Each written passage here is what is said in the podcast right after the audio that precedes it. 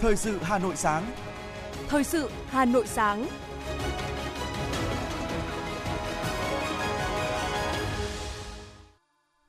Hoài Linh và Hồng Hạnh xin được đồng hành cùng quý thính giả trong 30 phút của chương trình Thời sự sáng ngày hôm nay, thứ hai ngày 24 tháng 10 năm 2022. Chương trình có những nội dung chính sau đây. Tổng Bí thư Nguyễn Phú Trọng gửi điện chúc mừng đồng chí Tập Cận Bình tái cử Tổng Bí thư khóa 20 Đảng Cộng sản Trung Quốc. Thành lập Ban chỉ đạo xây dựng chiến lược phát triển trường đào tạo cán bộ Lê Hồng Phong đến năm 2030, tầm nhìn đến năm 2045 do đồng chí Nguyễn Văn Phong, Phó Bí thư Thành ủy giữ chức trưởng ban chỉ đạo. Hà Nội triển khai tiêm vaccine bại liệt IPV mũi 2 cho trẻ dưới 1 tuổi trong chương trình tiêm chủng mở rộng. Cảnh sát giải cứu thành công 11 người trong một vụ cháy chung cư mini ở quận Cầu Giấy, Hà Nội. Phần tin thế giới có những thông tin. Malaysia sẽ tổ chức tổng tuyển cử trong tháng 11 tới. Toàn bộ châu Âu dỡ bỏ hạn chế phòng dịch COVID-19. Lao là bệnh truyền nhiễm nguy hiểm nhất trên thế giới. Sau đây là nội dung chi tiết. Thưa quý vị, ngày 23 tháng 10 năm 2022, tại hội nghị trung ương lần thứ nhất khóa 20, Ban chấp hành Trung ương Đảng Cộng sản Trung Quốc đã chính thức bầu ra Bộ Chính trị, Ban Thường vụ Bộ Chính trị và Tổng Bí thư khóa 20. Đồng chí Tập Cận Bình tái cử Tổng Bí thư Ban chấp hành Trung ương Đảng Cộng sản Trung Quốc. Nhân dịp này, Tổng Bí thư Nguyễn Phú Trọng đã gửi điện chúc mừng Tổng Bí thư Tập Cận Bình. Nội dung điện mừng như sau.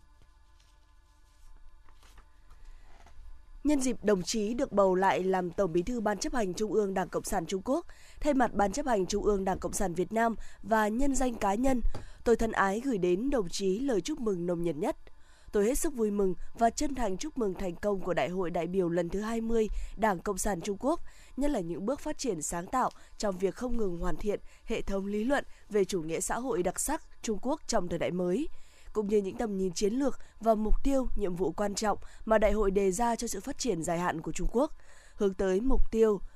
thành công hướng tới mục tiêu thực hiện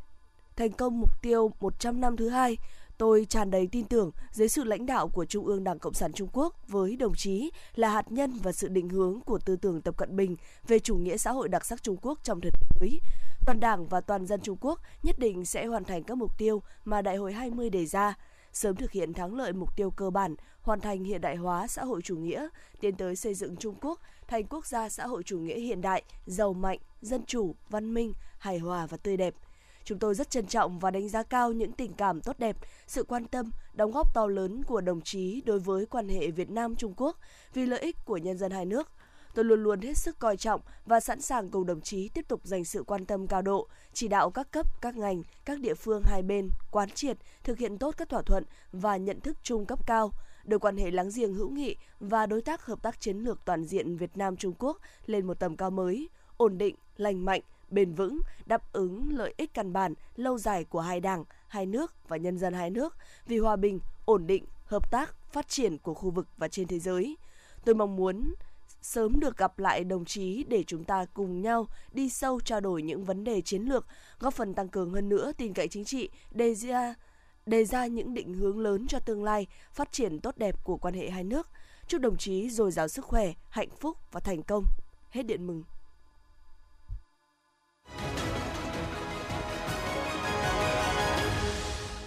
Thưa quý vị, chuyển sang những thông tin quan trọng khác. Tiếp tục chương trình kỳ họp thứ tư Quốc hội khóa 15, hôm nay ngày 24 tháng 10, buổi sáng, Quốc hội làm việc ở hội trường nghe báo cáo giải trình, tiếp thu chỉnh lý và thảo luận về dự thảo luật khám bệnh chữa bệnh sửa đổi. Buổi chiều, Quốc hội thảo luận ở tổ về dự thảo nghị quyết ban hành nội dung kỳ họp Quốc hội sửa đổi, dự án luật phòng chống rửa tiền sửa đổi, dự thảo nghị quyết của Quốc hội về thời hiệu xử lý kỷ luật đối với cán bộ, công chức, viên chức – Chúng tôi sẽ tiếp tục à, thông tin đến quý thính giả những thông tin mới nhất về kỳ họp này trong các chương trình thời sự tiếp theo. Mời quý vị quan tâm theo dõi.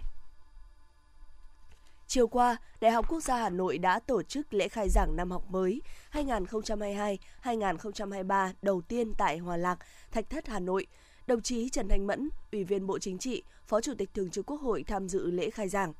Phát biểu tại buổi lễ, Phó Chủ tịch Thường trực Quốc hội Trần Thanh Mẫn khẳng định – Đại học Quốc gia Hà Nội đã đổi mới và phát triển theo hướng chuẩn hóa, hiện đại hóa và hội nhập quốc tế, trở thành một trung tâm đào tạo, nghiên cứu khoa học và chuyển giao công nghệ đa ngành, đa lĩnh vực chất lượng cao của đất nước, liên tục duy trì vị trí trong nhóm hàng đầu các đại học tốt nhất khu vực và trên thế giới. Những thành công bước đầu của Đại học Quốc gia Hà Nội cùng với một số trường đại học đang tạo nên khí thế mới của giáo dục đại học Việt Nam trên con đường đổi mới căn bản, toàn diện theo chủ trương của Đảng và Nhà nước. Đồng chí Trần Thành Mẫn cũng đề nghị các nhà khoa học và lãnh đạo Đại học Quốc gia Hà Nội cần tập trung mọi nguồn lực để xây dựng khu đô thị Đại học Quốc gia Hà Nội. Trước mắt là các khu giảng đường và ký túc xá, từng bước nâng cao chất lượng và các hoạt động phục vụ đời sống, học tập và rèn luyện của sinh viên tại đây. Các đồng chí lãnh đạo Hà Nội quan tâm đẩy nhanh tốc độ giải phóng mặt bằng cũng như đảm bảo an ninh, trật tự, an toàn cho sinh viên. Ban thường vụ thành Ban Thường vụ Thành ủy Hà Nội vừa ban hành quyết định số 3735 ngày 18 tháng 10 năm 2022 về việc thành lập Ban chỉ đạo xây dựng chiến lược phát triển trường đào tạo cán bộ Lê Hồng Phong, thành phố Hà Nội đến năm 2030, tầm nhìn đến năm 2045. Theo quyết định, đồng chí Nguyễn Văn Phong, Phó Bí thư Thành ủy được phân công giữ chức trưởng ban chỉ đạo. Ban chỉ đạo có nhiệm vụ lãnh đạo, chỉ đạo triển khai xây dựng chiến lược phát triển trường đào tạo cán bộ Lê Hồng Phong đến năm 2030, tầm nhìn đến năm 2045 theo các văn bản chỉ đạo của Trung ương và thành phố về công tác chỉ đạo, bồi dưỡng đội ngũ các cán bộ, công chức, viên chức, phát triển nguồn nhân lực và phương hướng nhiệm vụ phát triển thủ đô Hà Nội. Ban chỉ đạo lãnh đạo chỉ đạo hướng dẫn trường đào tạo cán bộ Lê Hồng Phong xây dựng chiến lược phát triển, đảm bảo phát huy tối đa tiềm năng, thế mạnh của trường, xây dựng trường trở thành trung tâm đào tạo, bồi dưỡng các cán bộ và nghiên cứu khoa học lý luận chính trị, dẫn đầu thủ đô và cả nước, xứng tầm là trường chính trị của thủ đô. Thưa quý vị và các bạn, hiện nay nhằm kiểm soát chất lượng an toàn thực phẩm từ các nơi cung cấp về chợ đầu mối, chợ dân sinh, các ngành chức năng của Hà Nội, trong đó có ngành nông nghiệp, tăng cường kiểm soát nguồn gốc xuất xứ, xử lý nghiêm trường hợp vi phạm về an toàn thực phẩm. Hiện nay trên địa bàn thành phố có 29 trung tâm thương mại, 127 siêu thị, 453 chợ, hơn 2.000 cửa hàng tiện ích, 1.872 cửa hàng kinh doanh trái cây an toàn, 128 chuỗi kinh doanh hàng hóa nông sản, thực phẩm. Cùng với đó, Hà Nội có hai chợ đầu mối là Minh Khai và phía Nam cùng ba chợ có tính chất đầu mối gồm chợ Long Biên, quận Ba Đình, chợ Cá Yên Sở, quận Hoàng Mai, chợ Gia Cầm Hà Vĩ, huyện Thường Tín. Để tăng cường quản lý hệ vệ sinh an toàn thực phẩm tại các chợ, hiện nay thành phố đã ban hành kế hoạch số 49 thực hiện đề án quản lý các cơ sở sản xuất, kinh doanh thực phẩm trong chợ trên địa bàn thành phố giai đoạn 2022-2025. Theo đó, mục tiêu 100% số đơn vị quản lý chợ, cơ sở kinh doanh thực phẩm cố định tại chợ được tuyên truyền, phổ biến, tập huấn kiến thức về an toàn thực phẩm. 100% số chợ được giám sát, lấy mẫu kiểm tra chất lượng an toàn thực phẩm.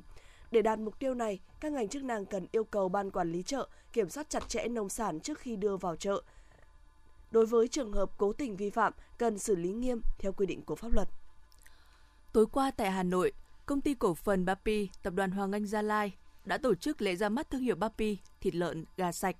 với quyết tâm xây dựng thương hiệu Bapi Tập đoàn Hoàng Anh Gia Lai với cam kết giữ vững chất lượng sản phẩm theo tiêu chí tươi sạch và an toàn đến tay người tiêu dùng. Với lộ trình phát triển hệ thống Bapi Food tới 1.000 cửa hàng trong năm 2023, công ty đang tập trung mọi nguồn lực để hoàn thành mục tiêu một cách nhanh chóng và vững chắc. Trước đó thì sáng ngày 23 tháng 10, sự kiện khai trương hai cửa hàng Bapi Food đầu tiên tại Hà Nội đã diễn ra thành công tốt đẹp, thu hút hàng ngàn những cư dân trong và ngoài khu vực tới mua thịt lợn, ăn chuối và các sản phẩm xúc xích, giò, chả Bapi. Địa chỉ các cửa hàng Bapi Food Vinhome Smart City số S101 S03 Vinhome Smart City Tây Mỗ, quận Nam Từ Liêm, Hà Nội, Baby Food Vinhome Ocean Park tại Vinhome Ocean Park, xã Đa Tốn, huyện Gia Lâm, Hà Nội. Thưa quý vị, công tác quản lý an toàn thực phẩm thời gian qua tại Hà Nội đã được chú trọng, đặc biệt tại các bếp ăn tập thể đã được kiểm soát. Tuy nhiên trong những năm qua, ngộ độc thực phẩm tại trường học vẫn xảy ra. Nguyên nhân chủ yếu là chưa tuân thủ đầy đủ các quy định về bảo đảm an toàn thực phẩm, trong đó nguồn gốc nguyên liệu, thực phẩm chưa được kiểm soát chặt chẽ, nhận thức của người chế biến còn hạn chế. Để bảo vệ sức khỏe của học sinh, bên cạnh việc kiểm tra điều kiện thực tế tại các bữa ăn bán trú, thành phố Hà Nội đặc biệt quan tâm tới việc truy xuất tận cùng nguồn gốc thực phẩm trong chế biến các món ăn. Đoàn kiểm tra của thành phố có mặt tại trường tiểu học Phụng Thượng, huyện Phúc Thọ, kiểm tra quy trình nhập nguyên liệu, chế biến 450 suất ăn trưa cho học sinh các khối lớp 1, 2, 3 với thực đơn là thịt băm và bí đỏ xào. Tuy nhiên, truy xuất nguồn gốc thực phẩm của những món ăn này cho thấy còn không ít tồn tại. Bếp ăn do cơ sở nấu ăn của vợ chồng bà Vũ Thị Tĩnh phụ trách chế biến chưa đảm bảo quy trình một chiều, không có lưới chống côn trùng để bảo quản bát đũa.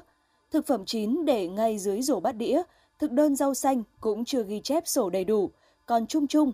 Về vấn đề này, bà Dương Thị Minh Hải, hiệu trưởng trường tiểu học Phụng Thượng, huyện Phúc Thọ cho biết. Nhà trường chúng tôi sẽ ờ, thường xuyên giám sát để kiểm tra về các thực đơn và kiểm tra cơ sở sản xuất để đảm bảo ờ, đúng theo yêu cầu của đoàn kiểm tra đề ra và đảm bảo cái an toàn cho học sinh ờ, về cái an toàn thực phẩm ăn bán chú của nhà trường. Kiểm tra thực tế tại trường tiểu học Trung tâm Nghiên cứu bò và đồng cỏ Ba Vì với 650 suất ăn bán chú và trường tiểu học Gia Thụy, quận Long Biên có 1.700 suất ăn mỗi ngày cho thấy các nhà trường và cơ quan chuyên môn luôn sát sao chặt chẽ với quá trình nấu ăn nên điều kiện vệ sinh luôn sạch sẽ, đảm bảo suất ăn an toàn. Bà Lương Thị Minh Nguyệt, trưởng phòng y tế quận Long Biên cho biết. Đã nhiều năm nay rồi, chuẩn bị kết thúc năm học là Ủy ban quận đã chỉ đạo là tổ chức giả soát các cái đơn vị cung cấp thực phẩm, đánh giá chất lượng hiệu quả đơn vị cung cấp thực phẩm của năm học trước để chuẩn bị cho năm học sau, lựa chọn các nhà thầu cung cấp đảm bảo nhất để uh, tổ chức ăn bán chú cho học sinh trên địa bàn.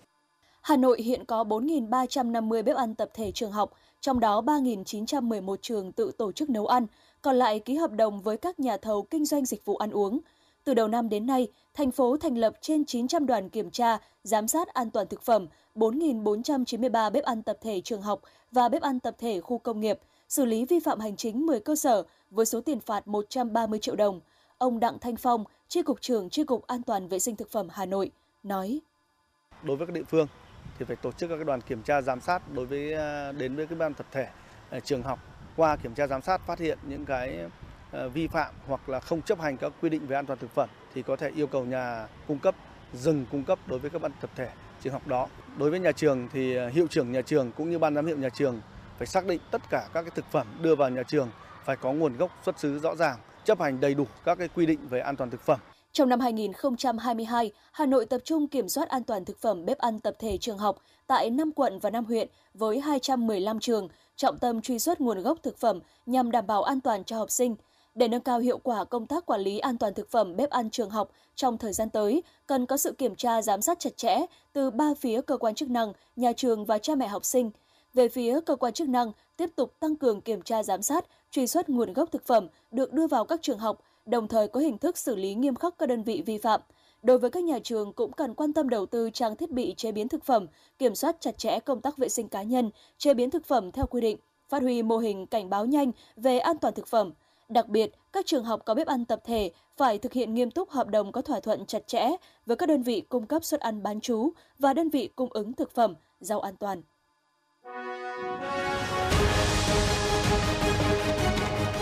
Thời sự Hà Nội, nhanh, chính xác, tương tác cao. Thời sự Hà Nội, nhanh, chính xác, tương tác cao.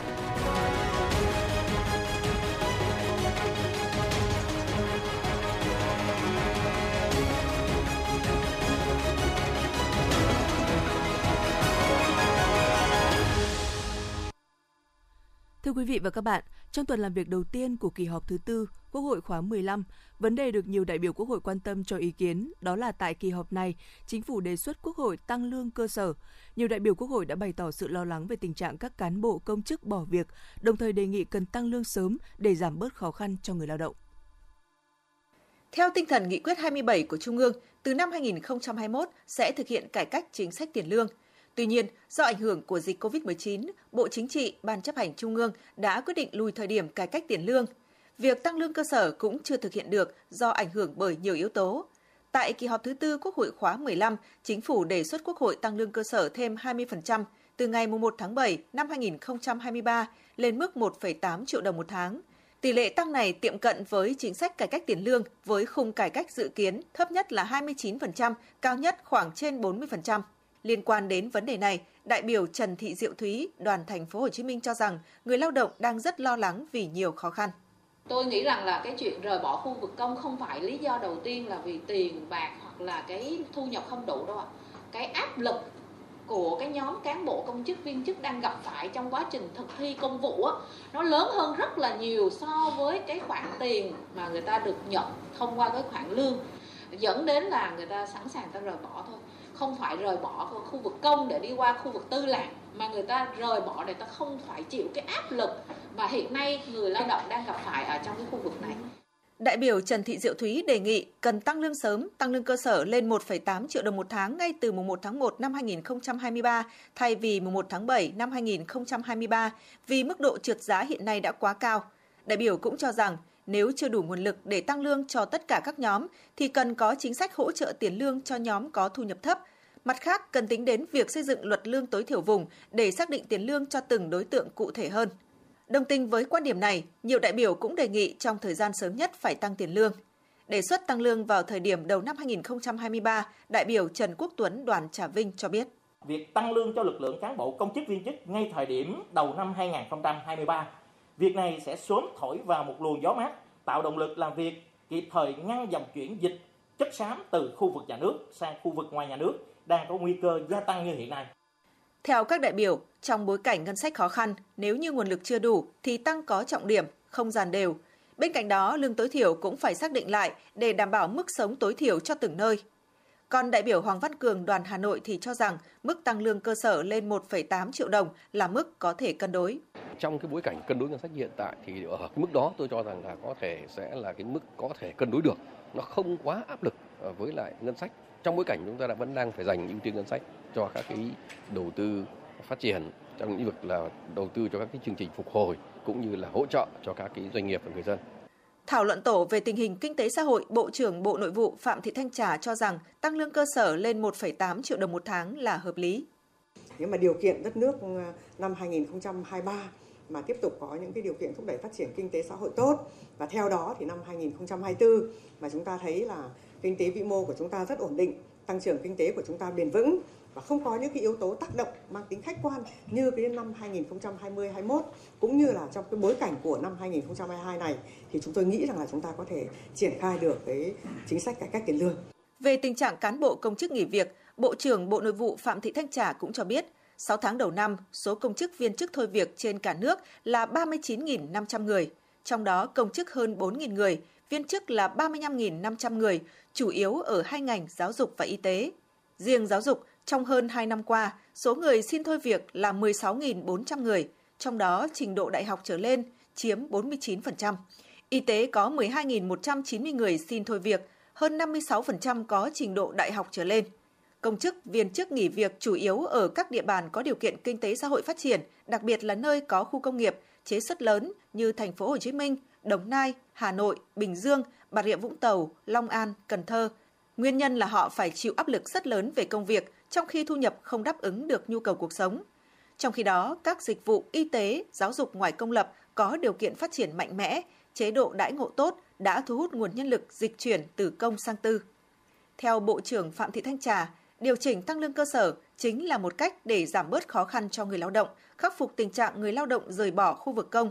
Nhưng về lâu dài, phải xem xét lại tổng thể, công tâm, khách quan, công tác tuyển dụng, sử dụng, quản lý công chức, viên chức – từ đó, thay đổi toàn diện việc quản lý, sử dụng, đặc biệt là tuyển dụng công chức, viên chức, nhất là đội ngũ đang thực hiện nhiệm vụ công ích trong bối cảnh cơ chế thị trường. Thêm vào đó, cần xây dựng môi trường làm việc văn hóa, thân thiện để người lao động yên tâm làm việc.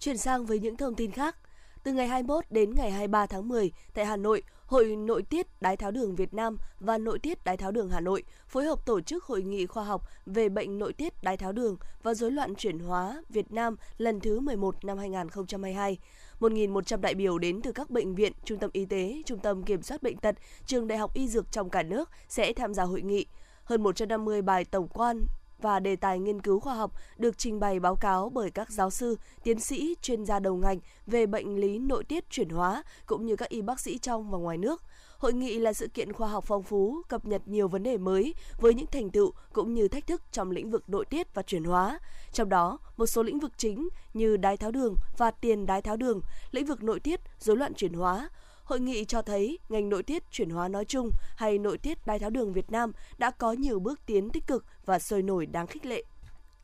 Với mục tiêu tăng cường bảo vệ đối với bại liệt tuyếp 2 cho trẻ dưới 1 tuổi trên địa bàn thành phố, bảo vệ thành quả thanh toán bệnh bại liệt trên toàn quốc, Hà Nội đã ban hành kế hoạch triển khai tiêm vaccine bại liệt IPV mũi 2 cho trẻ dưới 1 tuổi trong chương trình tiêm chủng mở rộng.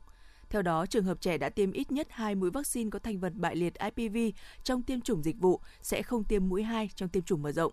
Đối tượng trong tháng đầu tiên triển khai sẽ bao gồm trẻ từ 9 tháng tuổi đến dưới 1 tuổi. Thời gian tổ chức tiêm chủng từ tháng 11 năm 2022 hoặc triển khai ngay khi tiếp cận vaccine. Các phòng y tế quận, huyện, thị xã phối hợp với các trung tâm y tế quận, huyện, thị xã giám sát việc thực hiện tiêm chủng tại các điểm tiêm, phát hiện những khó khăn, vướng mắc và đề xuất các giải pháp kịp thời để tiêm chủng đảm bảo an toàn và chất lượng. Trung tâm Bệnh nhiệt đới Bệnh viện Bạch Mai cho biết số lượng bệnh nhân sốt xuất huyết ở Hà Nội và các tỉnh lân cận đang gia tăng, đỉnh điểm có thể là tháng 11 và 12 tới. Các bác sĩ cảnh báo nguy cơ dịch chồng dịch khi thời tiết miền Bắc chuyển mùa, các dịch bệnh khác cũng có nguy cơ bùng phát nếu người dân không chủ động triển khai các biện pháp phòng chống.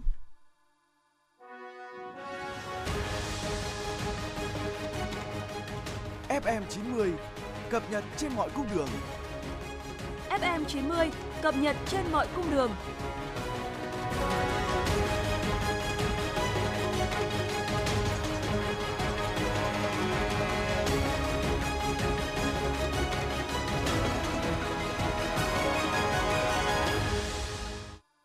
Chuyển sang những thông tin về giao, giao thông đô thị. Thưa quý vị, Ủy ban Quốc gia phòng và an ninh nhất trí với đề xuất thực hiện thí điểm trên phạm vi toàn quốc việc cấp quyền lựa chọn sử dụng biển số xe ô tô thông qua đấu giá để đáp ứng nhu cầu của người dân cả nước. Ủy ban phòng chống và an ninh cũng đề xuất áp dụng thống nhất một mức giá khởi điểm trên toàn quốc là 40 triệu đồng. Người trúng đấu giá được chuyển nhượng, cho tặng, thừa kế xe để đăng ký cho xe khác thuộc sở hữu của mình. Người cho tặng biển số với điều kiện biển số phải gắn liền theo xe, thời gian thí điểm sẽ là 3 năm. Sở Giao thông Vận tải Hà Nội cho biết vừa ban hành quyết định thu hồi phù hiệu đối với 1.547 phương tiện thuộc 450 đơn vị kinh doanh vận tải vi phạm tốc độ. Các đơn vị kinh doanh vận tải có phương tiện vi phạm phải nộp lại phù hiệu về sở trước ngày 1 tháng 11 năm nay, không được sử dụng các phương tiện vi phạm để tham gia hoạt động kinh doanh vận tải trong thời gian phương tiện đó bị thu hồi phù hiệu. Tổ chức kiểm điểm, chấn chỉnh công tác quản lý hoạt động của bộ phận theo dõi an toàn giao thông yêu cầu đội ngũ lái xe nghiêm chỉnh chấp hành đúng các quy định về tốc độ và thời gian lái xe, thường xuyên kiểm tra thiết bị giám sát hành trình để bảo đảm duy trì tình trạng kỹ thuật tốt, hoạt động liên tục và truyền dẫn dữ liệu theo quy định trong suốt quá trình tham gia giao thông. Ngoài các yêu cầu trên đối với đơn vị kinh doanh vận tải, Sở Giao thông Vận tải Hà Nội cũng yêu cầu các đơn vị kinh doanh khai thác bến xe khách trên địa bàn thủ đô không xác nhận vào lệnh vận chuyển đối với các phương tiện kinh doanh vận tải hành khách theo tuyến cố định bị thu hồi phù hiệu theo danh sách phương tiện vi phạm. Theo thống kê, Hợp tác xã Dịch vụ Vận tải Trường Hải cũng là đơn vị có khoảng 90 phương tiện bị thu hồi phù hiệu trong đợt này, cùng là một nguyên nhân vi phạm tốc độ. Công an huyện Ba Vì Hà Nội đã lập hồ sơ xử lý nhóm thiếu niên có hành vi bốc đầu xe máy khi tham gia giao thông. Trước đó thì trang Facebook Tuổi trẻ Công an huyện Ba Vì nhận được clip phản ánh của người dân về trường hợp hai thiếu niên không đội mũ bảo hiểm, điều khiển xe máy bốc đầu tham gia giao thông gây nguy hiểm cho người đi đường trên tuyến tỉnh lộ 411 thuộc địa bàn xã Đồng Thái, huyện Ba Vì. Ngay sau khi nhận được thông tin, Công an huyện Ba Vì đã xác minh và mời người điều khiển phương tiện đến làm việc. Công an huyện Ba Vì đã lập biên bản và ra quyết định xử phạt hành chính 1 triệu 300 ngàn đồng với hai người này về các hành vi điều khiển xe mô tô không có gương chiếu hậu bên trái, giao xe cho người không đủ điều kiện điều khiển xe mô tô, xe gắn máy tham gia giao thông và 4 triệu 500 ngàn đồng về các hành vi điều khiển xe mô tô chạy bằng một bánh đối với xe hai bánh, điều khiển xe mô tô không có gương chiếu hậu bên trái, không đội mũ bảo hiểm, không có giấy phép lái xe, đồng thời tạm giữ phương tiện theo quy định của pháp luật. Tối qua, một vụ cháy lớn xảy ra tại tòa trung cư mini ở ngõ 132 Cầu Giấy, Hà Nội. Cảnh sát đã giải cứu thành công 11 người thoát khỏi vụ cháy này. Nhân chứng tại khu vực cho hay, ngọn lửa bùng lên từ khu vực để xe máy ở tầng trệt, sau đó lan nhanh, khiến khói bốc lên các tầng phía trên. Nhận tin báo, đội cảnh sát phòng cháy chữa cháy và cứu nạn cứu hộ, công an quận Cầu Giấy, thành phố Hà Nội huy động 4 xe chữa cháy cùng hơn 20 cán bộ chiến sĩ tới hiện trường dập lửa. Trao đổi với báo chí, đại diện công an quận Cầu Giấy cho hay, đám cháy đã được dập tắt sau ít phút, không có thương vong về người, 11 người được giải cứu ra khỏi đám cháy và có 3 nạn nhân bị thương trong vụ việc.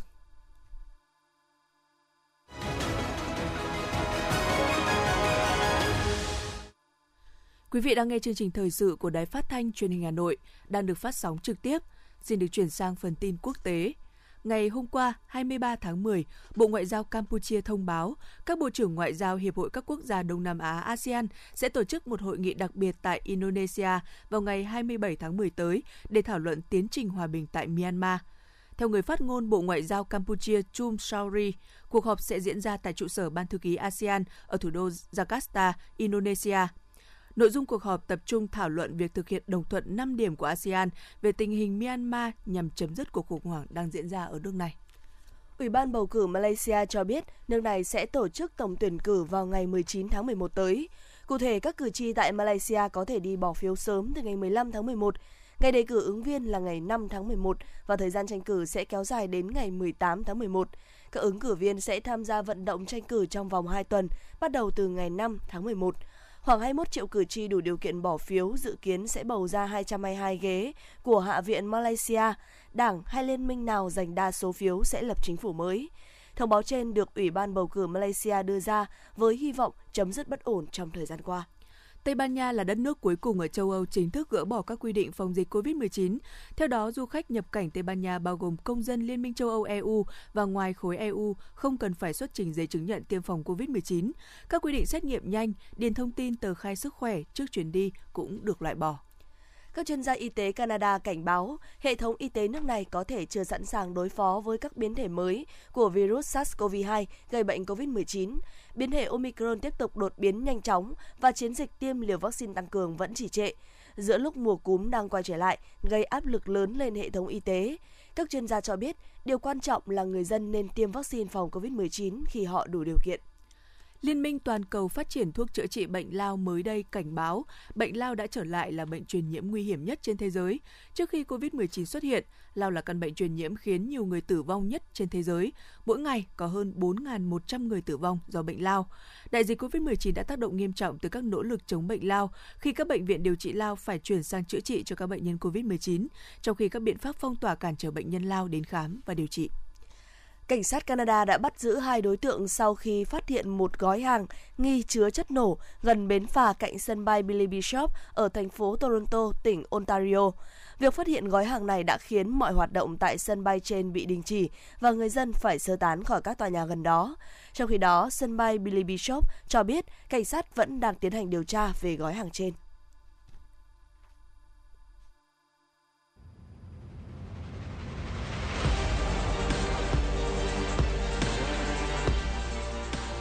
Bản tin thể thao. Bản tin thể thao.